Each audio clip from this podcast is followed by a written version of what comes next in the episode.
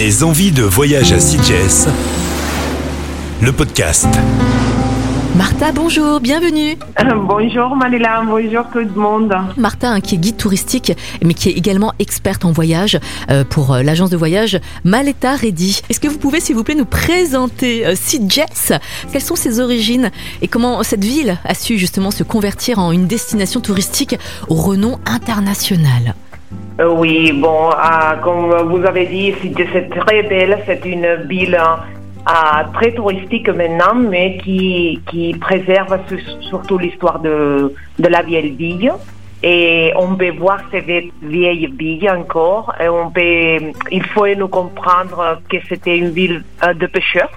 à l'époque médiévale, au XIVe siècle. On peut voir encore de petites maisons blanches de ce pêcheur.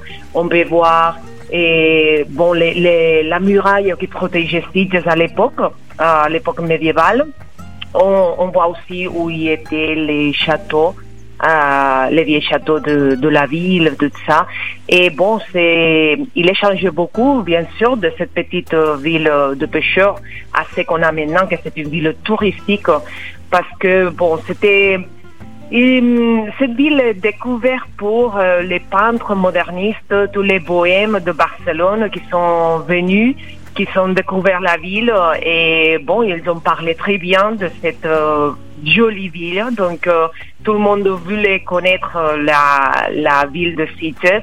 Et après, bon, de- vous savez, tous les les booms touristiques que, qui a commencé au 19e siècle, surtout au début, c'était les classes essais de Barcelone qui avaient la, la destination estivale, on peut dire, dans, dans cette ville.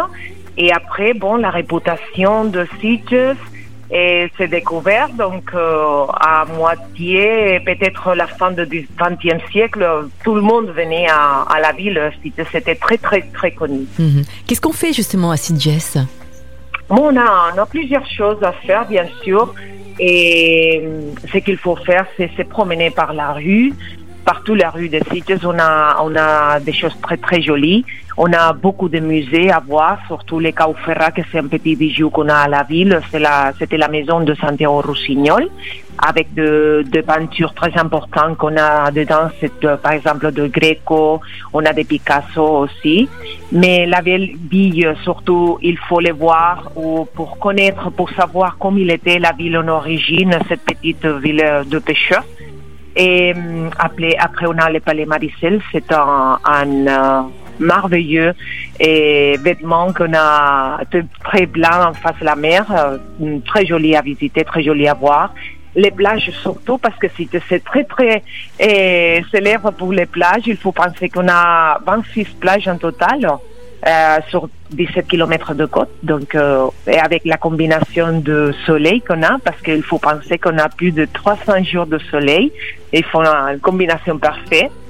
Et beaucoup de choses à faire, de shopping, qu'on a tous les, les, les boutiques ouvertes à, à Sitges pendant toute la semaine, par- parce qu'on est ouvert 7, jours par semaine, tous les boutiques à, à avec en qualité, avec de- des choses, de produits uniques et locaux surtout. Et, les sites de nuit qui étaient très célèbres, malgré maintenant tout est fermé, bien sûr.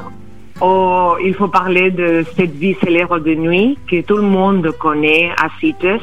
Et peut-être, je ne sais pas si vous savez, c'était où les premiers pachas est né dans, dans cette ville. Donc euh, oui, c'était un, un vie nocturne très célèbre à la ville. Martha, justement, quelles sont vos recommandations personnelles? Est-ce que vous avez peut-être euh, une visite, euh, je sais pas, un coup de cœur aussi ou une expérience à, à vivre? Bon, ma recommandation, conseil, c'était sera de faire une visite guidée par la ville de Sitges, bien sûr, pour Mm. connaître et plus ce qu'on voit, parce qu'on se promène dans la rue et peut-être on voit pas tous les bâtiments qu'on a autour, parce qu'il y a beaucoup de, bâtiments qui sont de des indianos, de gens qui sont partis à, à les colonies espagnoles et qui sont rentrés après à. Ils, ils faisaient de bâtiments très grands, très jolis, à voir maintenant encore à la ville. Donc, euh, il faut prendre un guide pour euh, savoir plus de l'histoire et voir toutes ces maisons qui sont partout la ville de Sitges.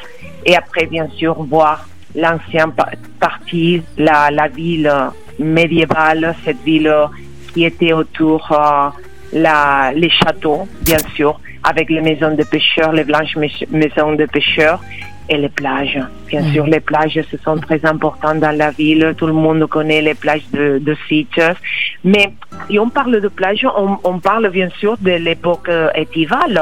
Mais il faut penser qu'à Sitges, on peut venir pendant toute l'année parce qu'on a et, six événements pendant toute l'année qu'il y a des gens, on, on fait des choses toute tout l'année. Il faut penser qu'on a le carnaval, jusqu'au festival international de cinéma, de, de, de cinéma qu'on a à l'octobre. C'est très célèbre, très connu en Espagne. Donc, et c'est pas, il n'a pas besoin de, de, vivre cette ville seulement pendant l'été. Il faut vivre, je crois, la ville aussi pendant l'hiver parce que euh, bon, je crois que Citus euh, en vaut vraiment la peine. Mhm. Martha, merci beaucoup en tout cas hein, d'avoir été avec nous et de nous avoir présenté Jess. Belle journée. Merci à vous. Merci, au revoir. Au revoir. Des envies de voyage à Sitges, le podcast.